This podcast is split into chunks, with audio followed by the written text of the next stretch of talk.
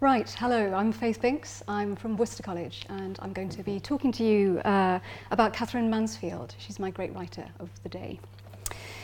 Um, I'm going to start off with a very, very brief sort of biographical uh, talk about Mansfield, uh, give you a little bit of a sense of, of why she might have been chosen for the honour of being a great writer. And then I'm going to kind of move on to talk about, um, I suppose, one of the more specific aspects of my research on Mansfield and what I'm particularly interested uh, in her because of, which is uh, her relationship to certain kinds of periodical culture, so textual culture. So I'm going to sort of talk about methodology a little bit, and then I'm going to close by looking at three particular examples of fiction by Mansfield, uh, which, are, which are produced in a, in a periodical that I'm really fascinated by called Rhythm, which is produced between 1911 and 1913. So chronologically, I'm really, really close to um, Rebecca Beasley's talk on, on Blast, um, and it might be that, you know, it'll be helpful to kind of refer between the two talks as I go through. Okay, so probably quite a lot of you will have heard of Mansfield. Quite a lot of you will probably have read Mansfield in a variety of contexts, and this is one of the reasons why she's so interesting as a writer. Um, her dates are 1888 to 1923. I mean, she died famously young of tuberculosis. Um, and there's a real biographical fascination with Mansfield. She's had many, many biographies written on her, the most recent of which only appeared round about this time last year. Um, she's also the subject of, she inspires huge numbers of people, very diverse numbers of people. Um, there's an enormous amount of academic interest about her. There's a really lively Katherine Mansfield Society, which if you just Google the name Katherine Mansfield will come up fairly high on your list of hits.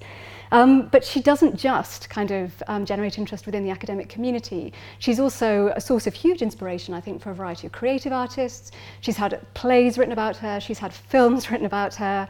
So there's a way in which I think you, you can sort of see her interacting on a very wide level with, with uh, the ways in which people kind of understand and, and enjoy literature and the way in which they conceive of literature and the role of a writer. She gets some, there's an amazing film which you might be able to find um, in which she's played by Jane Birkin, which is kind of incredible, in 1986 in a film called Leave All Fair. So if you want to get a, a sense of some of the different ways in which he's been reinterpreted, that film is, is a really interesting kind of place to start. She's also a short story writer. She's most famous for her short fiction. She never actually writes a novel. Um, this isn't by any means the end of what she does. She's also a fascinating critic. Uh, she produces a range of critical material across the course of her relatively short career, but it's her fiction that she's really, really well known for. Um, she's also very famous for her journal, which the journal is a contentious document, which was edited initially by her husband, John Middleton Murry, who often plays the villain in kind of histories of Mansfield, slightly unfairly, I think, but anyway, we won't, we won't go there. Um, she's, um, and that's been re-edited kind of on subsequent occasions. And there's a new, uh, very comprehensive volume of her short fiction coming out, I think, in 2013, which I think will, you know, renew interest in her work and will give a, a very different picture of what she's actually all about. She's got a very particular sort of prose style, which for me is very, very closely related to um, her experiments as a modernist writer, really. She writes in a very stripped down, a very pared down style, which you could see as being closely connected to other experimental authors of the, of the period. She's contemporary with Woolf, and she's contemporary with D.H. Lawrence, and she has quite awkward but very productive relationships with both of those individuals. She's a great rival as well as a, as a, as a friend of Woolf.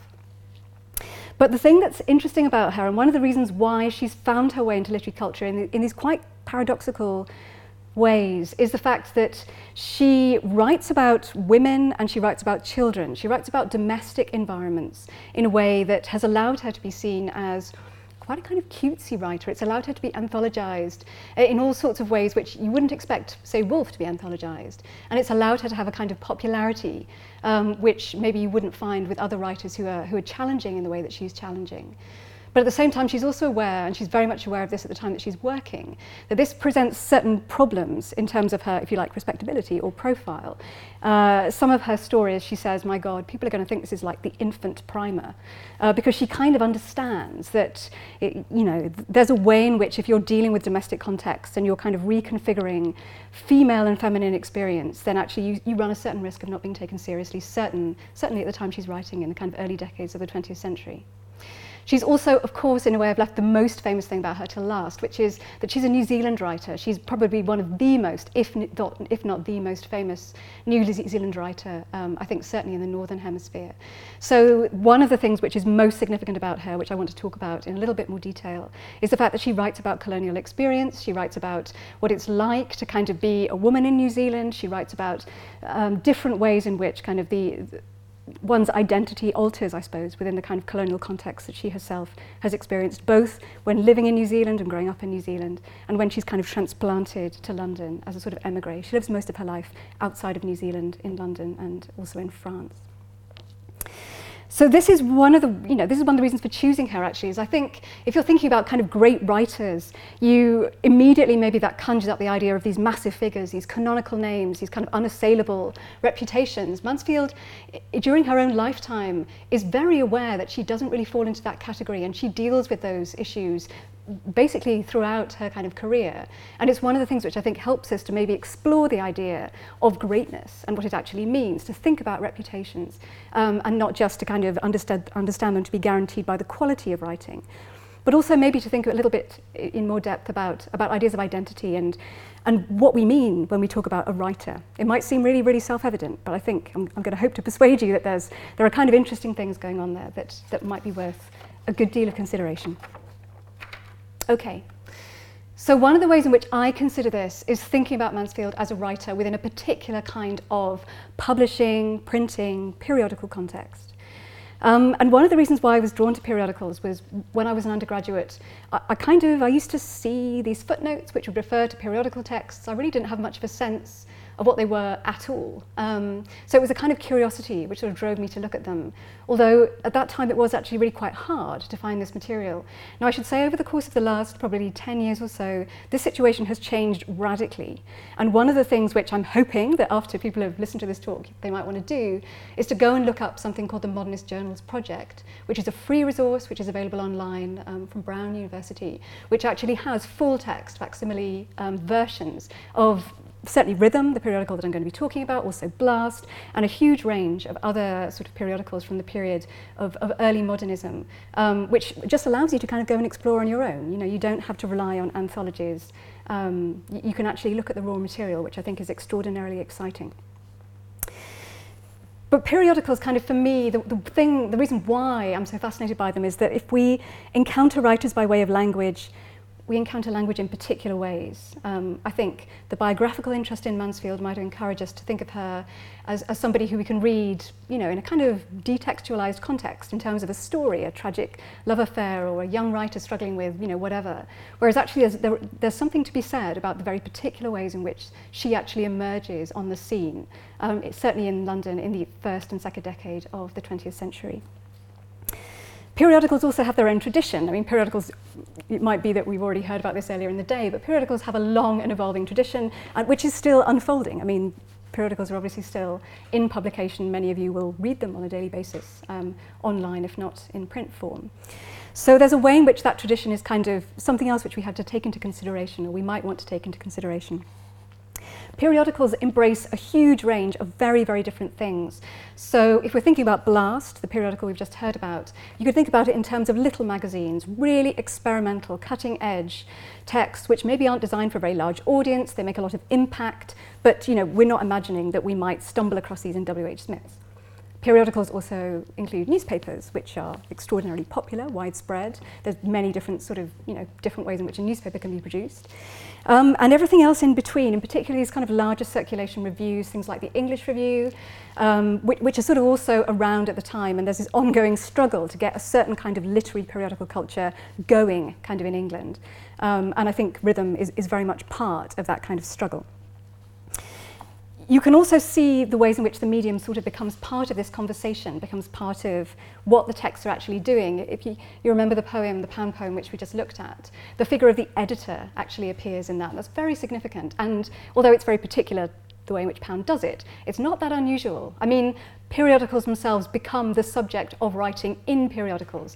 Um, and that's one of the things Mansfield in particular is, is interested in, I think, the ways in which periodical culture shapes our view of the world. Um, and that's one of the sort of elements that she wants, she wants her readers to consider.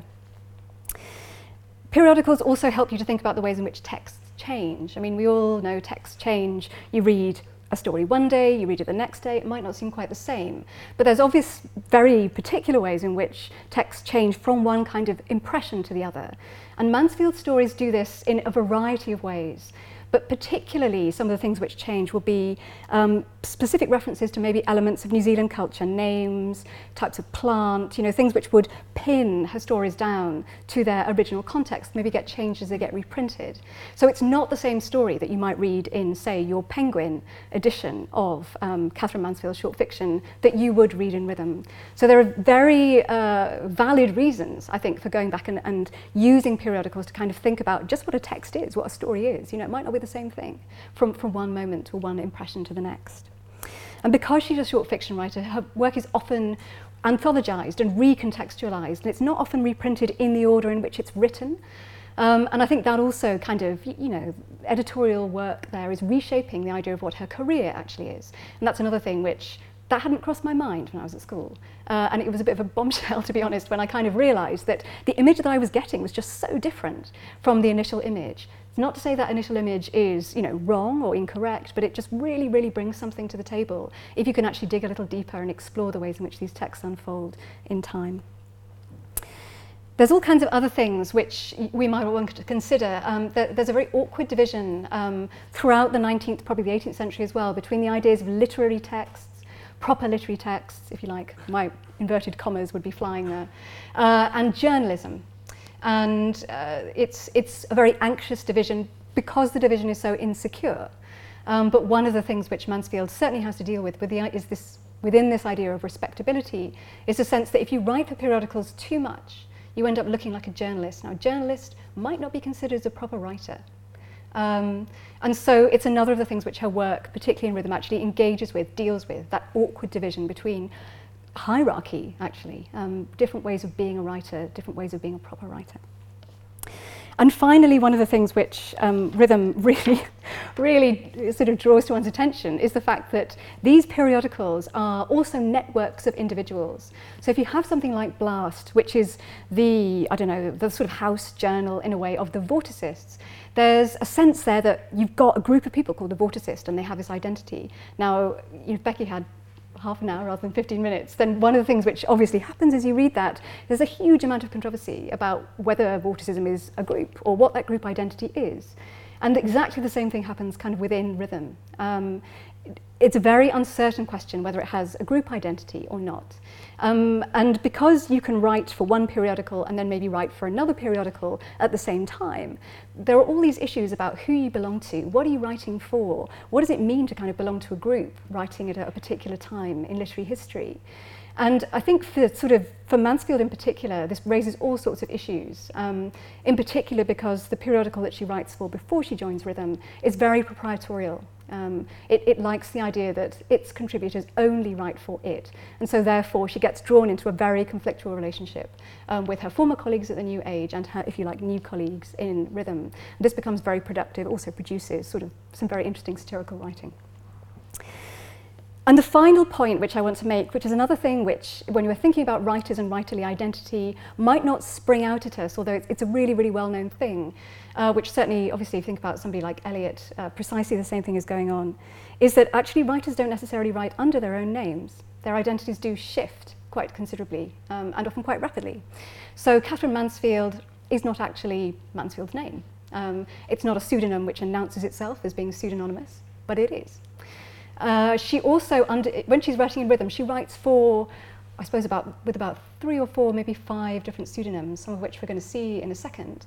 Um, and it allows her to try out different voices, to experiment with different kinds of form, to sort of play around with the idea of what it is to perform a different sort of writing identity. And it also allows rhythm much more pragmatically to sort of bulk itself up, to make it look as though it's got like 20 people writing for this journal rather than just five. Uh, so there's very pragmatic ways of reasons for doing this, but it also it, it allows us to think about, I think, writing identities in a set of interesting ways. She calls herself uh, the tiger, which is her um, rather wishful kind of little pet name which she shares with Murry. She writes a lot of her editorial pieces as the tiger.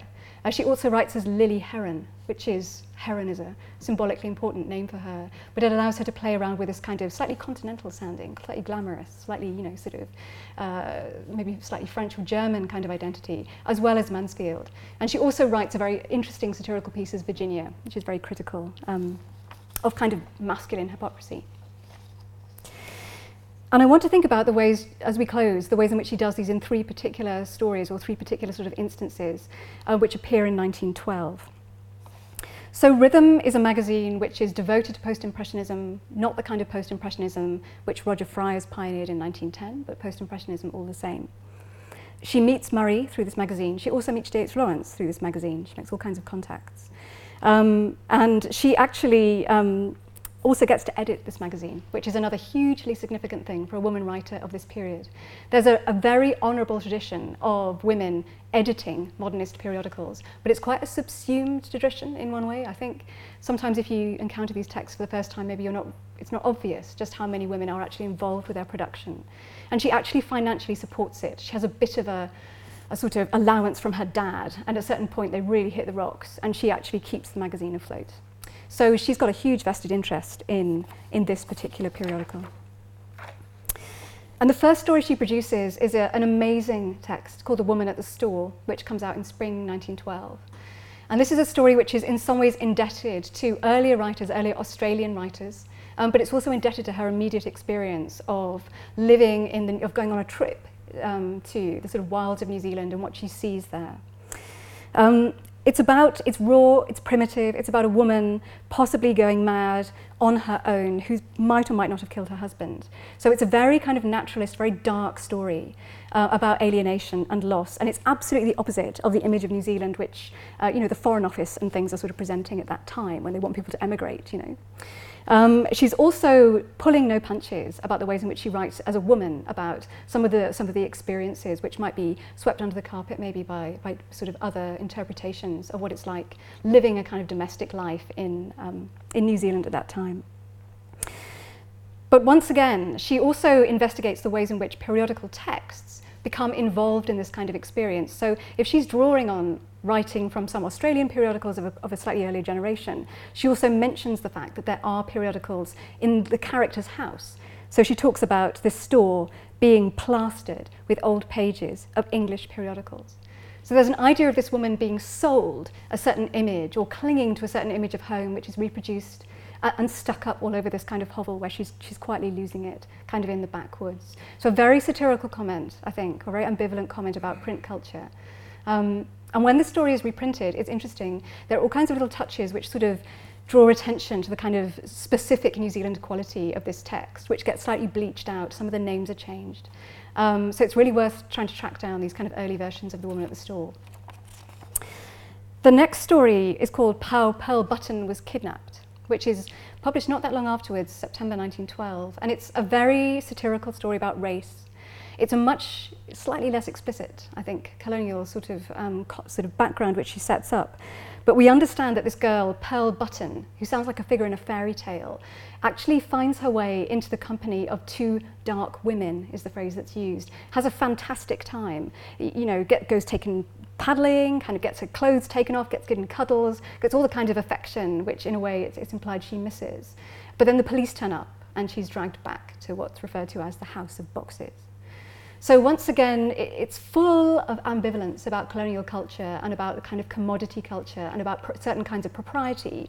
But at the same time, it's writing really self-consciously out of that culture, out of those narratives. You can't just think of Mansfield as somebody who's kind of, you know, absolutely I suppose, ex exploding her colonial context. She's, she's consciously a writer who's kind of within it, I think. And this rewriting of fairy tale is a very obvious way of, of kind of reconfiguring those legacies.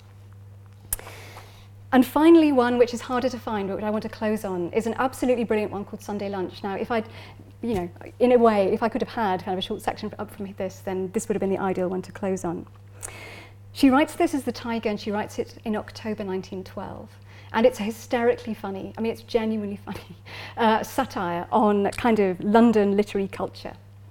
Uh, and it's all about people kind of sitting around trying to get one over on one another, slagging one another off for kind of advertising or publishing in the Daily Mail, which is like, God, absolutely the cardinal sin. Um, so she's actually sort of sending herself up in a strange way, um, but at the same time also sort of, you know, making herself part of but marginalizing herself from that kind of literary culture. It's a, it's a kind of weird performance, but it's a fascinating one. And she ends on this kind of note, on this, this is the closing line. But the horrible tragedy of Sunday lunch is this. However often the society kills and eats itself, it is never real enough to die. It is never brave enough to consider itself well eaten. And that's the line I want to close on. She is a great writer for all of the reasons that I've listed. Go and look at the Modernist Journals project and find out more about her for yourself.